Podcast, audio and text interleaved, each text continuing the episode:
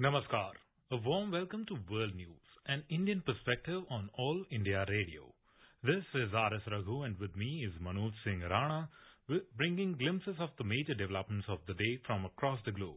Over the next half an hour, we shall bring you the latest from the world of politics, economy, sports, entertainment and more. The headlines. India stood by Africa during COVID-19 pandemic by supplying medicines and vaccines, says its External Affairs Minister Dr. S. Jaishankar. Indian Prime Minister Narendra Modi conducts aerial survey of cyclone-hit areas of Gujarat, announces 1,000 crore rupees relief package. Johnson & Johnson Company joins hands with a firm based in Indian state of Telangana for manufacturing Janssen COVID-19 vaccine. France and Austria reopen restaurants and bars as lockdowns ease. IOC reassures Japan of its full commitment to organize safe Olympic and Paralympic Games with strict implementation of COVID-19 protocols. And U.S. House of Representatives Speaker Nancy Pelosi calls for American diplomatic boycott of 2022 Winter Olympics in Beijing over Chinese human rights abuses. As the number of COVID cases is on the rise, we appeal to our listeners not to lower the guard, take all the precautions, and all those above 45 years of age who have taken the first dose of COVID-19 vaccine to get vaccinated with second dose at the scheduled time. Stay safe and protected by following these three simple steps. Wear a face mask, maintain 2 gaz ki duri for social distancing, and focus on hand and face hygiene. Now the news in detail.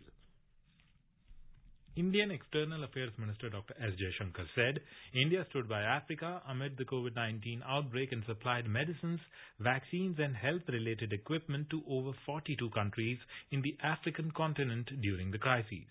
The minister was addressing the UN Security Council on Peace and Security in Africa. Stressing the need for reformed multilateralism, Dr. Jaishankar said the voice of Africa is not given its proper due. The minister spoke about 189 Indian projects in 41 African countries, 43,000 education and training slots in last 5 years, and 17 digital programs. The world must stand by Africa in this crisis. On its part, India has done so by supplying medicines, vaccines, and health-related equipment to 42 African countries. We are also working in partnership with South Africa and others to address the challenges of accessibility and affordability of vaccines. Beyond the pandemic, Africa's recovery will be facilitated by partnerships that genuinely address its economic sustainability. India's approach was spelled out by the Kampala principles enunciated by Prime Minister Modi in 2018. In effect, India will respond to the priorities of Africa as defined by Africans themselves. Earlier, Indian Minister of State for External Affairs V. Muralidharan also reiterated India's commitment to build a more resilient and stronger Africa. The minister stated this while delivering India's message at the summit on financing African economies hosted by French President Emmanuel Macron. The minister highlighted India's unique development partnership with Africa, characterized by innovation, local needs, and transparency. India has expressed concern at the situation along the Armenia-Azerbaijan border. In response to media queries on recent developments at the Armenia-Azerbaijan border, External Affairs Ministry spokesperson Horinder Bakshi said border incursions through military movements can destabilize the situation and lead to renewed hostilities. India has called upon the transgressing side to pull back forces immediately and cease any further provocation. Indian Prime Minister Narendra Modi today undertook an aerial survey of affected areas in Gujarat and Diu to assess the devastation caused by Cyclone Tauktae. The Prime Minister is in Gujarat to review the situation in the state in the aftermath of Cyclone Tauktae. Mr. Modi also held a review meeting in state capital Ahmedabad. He said that the centre will help in rebuilding damaged infrastructure. He said that the central government is working closely with all the states affected by the cyclone. The Prime Minister also announced a 1,000 crore rupees relief package for the cyclone-hit areas of Gujarat. According to sources, this package has been given for the rehabilitation work in the areas devastated by the extremely severe cyclonic storm. The Prime Minister also announced an ex gratia of 2 lakh rupees each to the next of kin of those who lost their lives due to Cyclone Tauktae in the affected states. INS Kochi has returned to Mumbai after rescuing 188 people from barge P305 that had gone adrift on Monday in the wake of Cyclone Tauktae. Along with the rescued personnel, the ship also returned with the bodies of 22 victims who could not be saved. In today's Hotspot section, we bring you a discussion on Cyclone Tauktae, preparedness and impact, in conversation with former Director General of India Meteorological Department, Dr. Lakshman Singh Rathore, is journalist Neelabh Srivastava.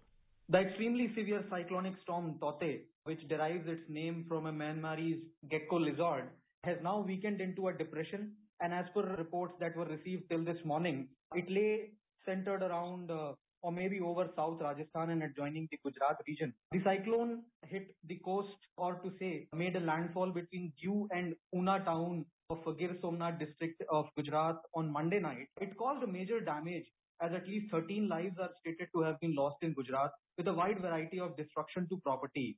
The cyclone also triggered heavy rains in many parts of Saurashtra coast to the North Gujarat area, and also had its effect in multiple states, with some of the coastal states like Maharashtra, Goa, Tamil Nadu, Kerala, the Union Territory of Diu, Dadra and Nagar Haveli, and also its remnant effects are being seen in the northern part of the country, in the northern states.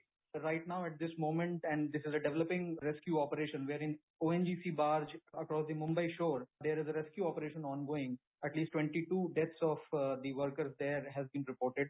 Also, the Prime Minister, Mr. Narendra Modi, today undertook an aerial survey of Gujarat and the UT of Diu and held a meeting with the senior officers. Mr. Rathore, you have long seen and studied these developments as a weatherman and as an IMD officer. What exactly goes into preparing, analyzing and predicting these cyclones? Neelabh, as far as preparedness for any cyclone is concerned, it has to be done at three levels. And that is level at the personal and family levels, community levels, and government and local bodies level. That is aspect number one.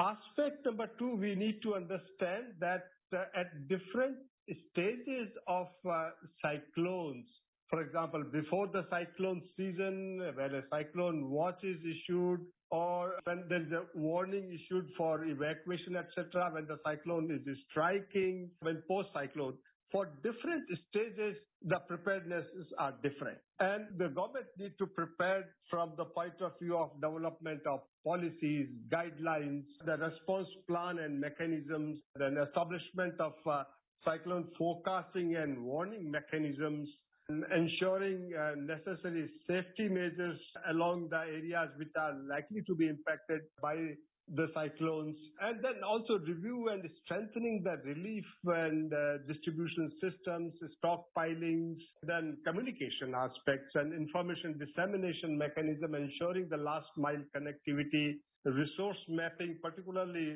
in terms of the shelters, the entire logistics, right from food, health, security, everything. And then also doing trainings, capacity building, awareness program, and medical preparedness. So this is whole gamut of activities which government will have to do. When it comes to the community or local bodies, they need to understand the vulnerability of the communities and also identify who are the most vulnerable, what are their risk levels, and also information dissemination mechanism according to the vulnerability and risk to the communities, and the promote local-level cyclone risk management planning. And that has to be done through participatory approach. So the community engagements and all sort of things. And again, here the role of the local communities and the communities in disseminating information and no rumors. But most importantly, it is the citizens themselves. They have to do a lot of things. And when I say that, for before cyclone, they need to constructing their house or any infrastructure, they should build those infrastructure as per the cyclone resistance standards, and check the wall of any the semi-permanent or kacha things, or they should not keep the loose materials, and then the branches need to be pruned before the cyclones. This is very important. And when cyclone watch is issued, you need to re-ensure, and then you start tuning to the local radio television, because you at this point in time need to get a correct warnings and early warning information and as to what are the impacts which cyclone is going to cause. And when evacuation is likely to happen, then you have to really help the government or evacuators. When you are evacuating, you are supposed to wear strong shoes, good clothing, and carry with you all the necessary items like food, medicine, and whatever you need for your day-to-day survival. What is remarkable about the science of analyzing and predicting cyclones, Mr. Rathore, is different stakeholders moving as soon as the IMT rings an alarm. But someone who's seen the domain so closely, as it is said in the aviation domain, that when the air hostess or the steward tells you that you first help yourself by wearing your own oxygen mask and then help others. So how does actually the IMD go about telling the different stakeholders as to what to do and when to respond?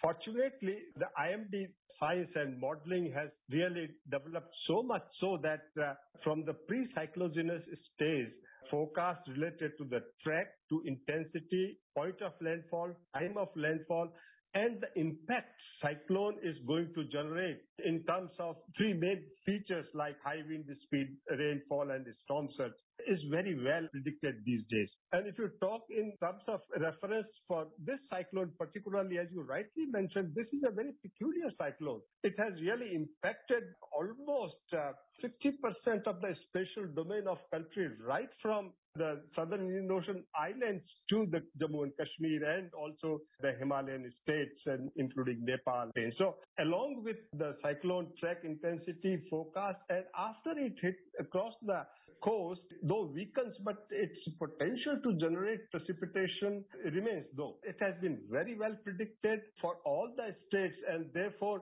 the response mechanism, which is heavily dependent on the early warning mechanism, are able to gear up well in time. And there is a good coordination not only between IMD and NDRF or NDMA, but at state level and right up to district level. That is a wonderful system which has been put in place.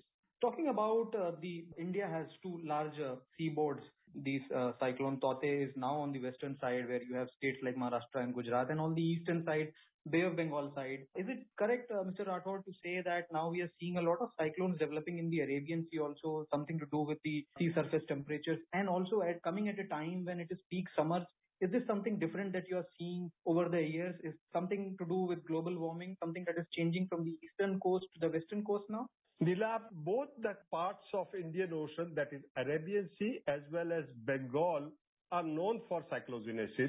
There is nothing new about it. And there are two seasons. One is pre-monsoon and other is post-monsoon. So as far as season is concerned, also there is no novelty.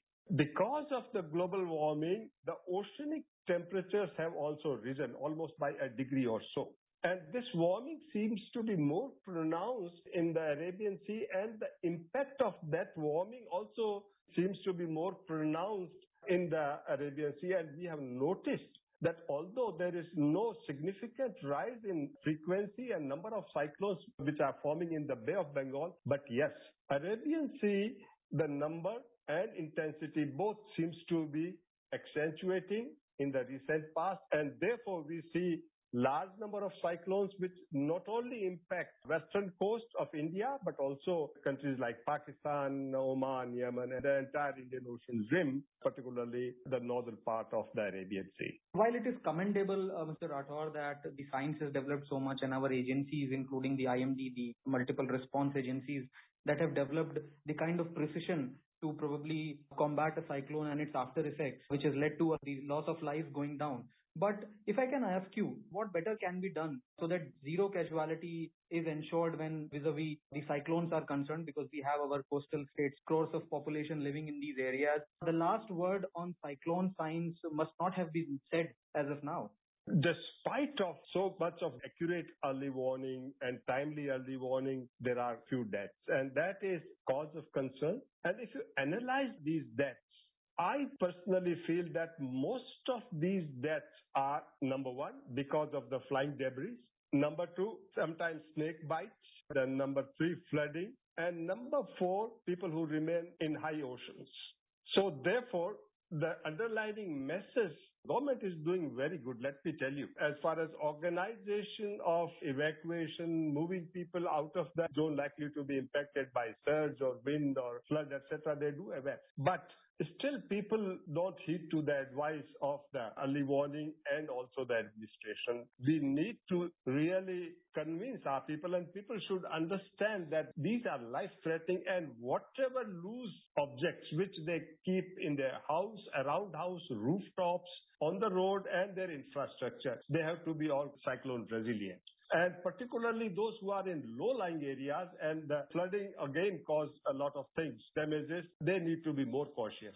Taking a cue from what you said, and because the most important thing that is at stake here is the human life, the people living in the coastal areas, the fishermen community. How better can we engage the community in these initiatives, Mr. Rathore, given the fact that the kind of communication facilities, if you talk about the cellular or television networks, or the kind of message that reaches these far-flung areas or the remote areas, how better can we engage as the community so that they are not only one of the stakeholders in this entire game, but also one of the most important and informed members of tackling a cyclone and ensuring that there is the minimal loss of life and even property for that matter? There are three aspects. Aspect number one is creating better awareness. Number two is better information dissemination and communication mechanism. And number three, teaching the entire community about the impacts of different components, which, as I told earlier, what is the impact of high wind on different aspects, extreme precipitation, storm surge. And storm surge coupled with high tide, or if there is accentuary or if a river mouth, then the flooding area spreads. And so the inundation, the area inundated in the coastal zone increases, and particularly the coastal people are much more impacted. And fortunately, to my experience, fishermen, they seem to have a better understanding of these processes and they do take good measures. But it is for the other people, particularly the peri-urban and urban society who seems to be more literate, they really are lacking in responding to these kind of mechanisms. Mr. Rathore, we have seen the kind of best practices that the states, if we're talking about India, that the kind of measures that some states have permanently deployed, like in Odisha. In Odisha, we have seen that there are permanent cyclone shelters that have come up because every now and then the state is battered by cyclones every year virtually. So what are the best practices that one can also implement in the going future? Maybe in India, that is, some states are doing, or maybe globally across the globe, if there is something better that ensures life safety and property safety. Neelabh, permanent shelter houses are a good idea, but they are more expensive to implement. And in the off-season, how to make use of those infrastructure also is the question, though they are being used. But the ideal way, in order to combat cyclone, we need to have permanent shelters, but other community or government infrastructure, be it schools or other community halls or things like that. And beside that, at community level also, at village level, they should identify the certain infrastructure which can be used in the event of such calamity situations. That would cut more ice and more economically feasible solution. Mr. Rathore, the kind of multiple agencies, because you would also agree that it is not the job of one agency, be it central or the state. How does these agencies come on board so that a seamless interaction takes place? And as I said earlier, that once you flag an issue, once you flag that a cyclone is developing, how do different government departments or different stakeholders and also even the volunteer groups, how do they gel across and ensure that a seamless connectivity happens and that you address the issue in a better fashion? Basically, it is a three-tier mechanism you have to do at national level, at state level and at district level. And at all three tiers, the responsibilities are very well defined and there are standard operating procedures, and National Disaster Management Authorities have a good connect with the state disaster management authorities, and NDRF also have a good connect with state disaster response force. And the equipment, there are certain costly equipment which need to be put as a central pool or a state pool, and they can be transported in emergency mode to the site where they are needed. And there is a good drill which is being done through this standard operating procedures as prescribed by NDMA, followed by SDMAs. And there is also good connect with the local bodies and the state government. So that really put a very integrated response mechanism in place, which really help us better responding to the severe cyclones. Thank you so much for interacting with us, Mr. Rathore. My pleasure. The Government of India has sent a notice to WhatsApp asking the messaging platform to withdraw its updated privacy policy. In the communication, India's Electronics and Information Technology Ministry said the updated privacy policy undermines the values of informational privacy and data security. It has asked WhatsApp to respond to the notice by the 25th of this month. This is All India Radio giving you the world news. 3 steps to stay protected and stay safe from COVID-19. Wear face mask, 2 gaz ki doori to maintain social distancing, maintain hand and face hygiene. Indian Health and Family Welfare Ministry has said over 389,000 patients recovered from COVID-19 disease within the last 24 hours.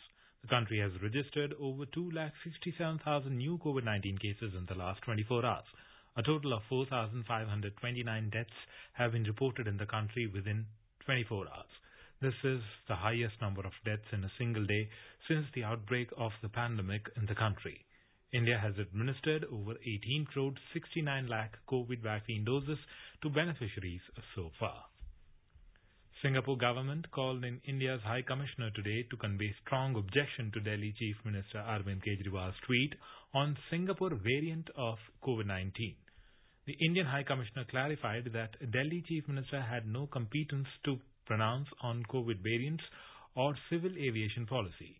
In a series of tweets, India's External Affairs Minister Dr. S. Jaishankar said the Delhi Chief Minister does not speak for India. He cautioned that irresponsible comments from those who should know better can damage long-standing partnerships. The minister said Singapore and India have been solid partners in the fight against COVID-19.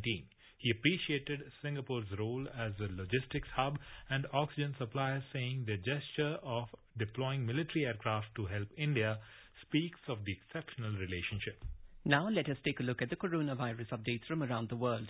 Bars, shops and cultural spaces across France have reopened their doors as the country starts lifting restrictions aimed at preventing the spread of coronavirus. Today onwards, group of up to 6 people are allowed to eat together at outdoor restaurant terraces. France's nationwide curfew is also being pushed back from 7 p.m. to 9 p.m. Austria has also allowed restaurants, cinemas and theatres to reopen for the first time in 6 months. Customers with a green pass showing a negative test, vaccinations or recovery from an infection will now be able to take advantage of Austria's new rules. European Union countries today agreed to ease COVID-19 travel restrictions for non-EU visitors ahead of the summer tourist season, a move that could open the door to all British and to vaccinated Americans. After recording a downward trend for several days, Bangladesh has recorded a spike in fresh coronavirus cases and number of deaths. Bangladesh had been reporting lower figures for both infection and death over the last many days. The spike comes in the wake of a huge number of people travelling out of capital Dhaka to their native towns and villages for Eid vacations and returning back. US pharmaceutical company Johnson & Johnson has joined hands with Biological E Limited based in the Indian state of Telangana for the manufacturing of COVID-19 vaccine.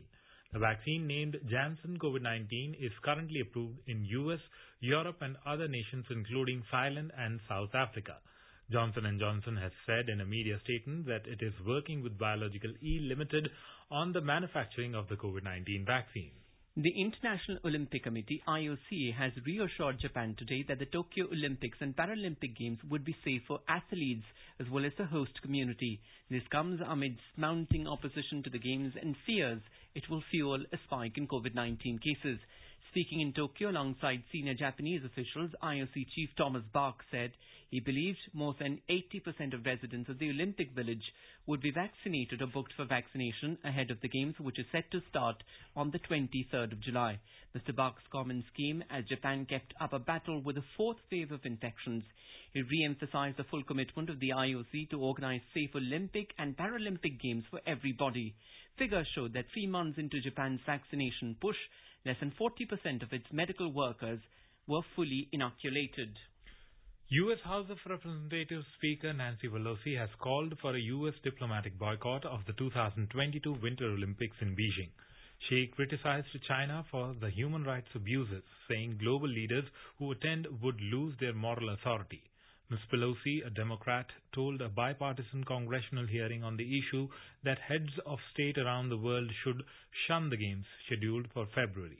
She said that let's not honor the Chinese government by having heads of state go to China. China has accused the United States of provocation and threatening the peace and stability of the Taiwan Strait as the United States Navy sent a warship through the Taiwan Strait yesterday. The U.S. Navy's 7th Fleet said the transit of Arleigh Burke-class guided missile destroyer USS Curtis Wilbur through the Taiwan Strait demonstrates the U.S. commitment to a free and open Indo-Pacific. PLA Eastern Theater Command spokesman Senior Colonel Zhang Chunhui said the U.S. move sends the wrong signals to Taiwanese independence-leaning forces, deliberately disrupting and sabotaging the regional situation and endangering peace and stability across the Taiwan Strait. Indian Army Chief General M M Narwane today asserted that Pangong-so disengagement has been honoured from both India and China. In an interview to a news channel, General Narwane said there has been no movement in any areas where both the sides have been disengaged. The United States and its NATO allies are exploring a possible international effort to help secure the airport in Afghanistan's capital, Kabul, after American troops withdraw from the country. Chairman of the Joint Chiefs of Staff, U.S. Army General Mark Milley, has said a secure airport would be essential to ensuring that the United States and European allies could maintain embassies in Afghanistan. President Joe Biden's April order to pull out all troops by 11th of September this year could inflame Afghanistan's internal conflict between the internationally backed Afghan government and the Taliban insurgency. Now let us take a look at the major developments around the world as reported in the foreign press. On the crisis in Gaza, the New York Times reports wastewater in the streets and thousands fleeing. Reuters writes, no sign of a ceasefire as Israel-Gaza fighting rages on. U.S. House passes hate crimes bill in response to anti-Asian violence is the headline of the Wall Street Journal. And UAE offers Sinopharm coronavirus booster shots amid questions on Chinese vaccine efficacy is the headline in the Washington Post. 28-member Indian national football team today left for Doha for India's three forthcoming matches in the FIFA World Cup Qatar 2022 and AFC Asian Cup China 2023 qualifiers. These matches to be played from June 3rd onwards. As per the health parameters required to travel to Qatar, all the travelling players and staff carried with them negative test results from the RT-PCR test conducted in the last 48 hours. All of them were also in isolation at a team hotel in New Delhi. The West Indies has named an 18-man squad for the three back-to-back five-match T20 series against South Africa, Australia and Pakistan. Kieron Pollard, who led the team to the one-day international and T20 international series win against Sri Lanka, will continue to captain the team. A quick look at the headlines once again. India stood by Africa during COVID-19 pandemic by supplying medicines and vaccines, says its External Affairs Minister Dr. S. Jaishankar. Indian Prime Minister Narendra Modi conducts aerial survey of cyclone-hit areas of Gujarat, announces 1,000 crore rupees relief package. Johnson & Johnson Company joins hands with a firm based in Indian state of Telangana for manufacturing Janssen COVID-19 vaccine. France and Austria reopen restaurants and bars as lockdowns ease. IOC reassures Japan of its full commitment to organize safe Olympic and Paralympic Games with strict implementation of COVID-19 protocols. And U.S. House of Representatives Speaker Nancy Pelosi calls for American diplomatic boycott of 2022 Winter Olympics in Beijing over Chinese human rights abuses. India is celebrating the 151st birth anniversary of Mahatma Gandhi. Before we end, let us listen to his favorite bhajan, Vaishnav Jan, by artists from Turkey.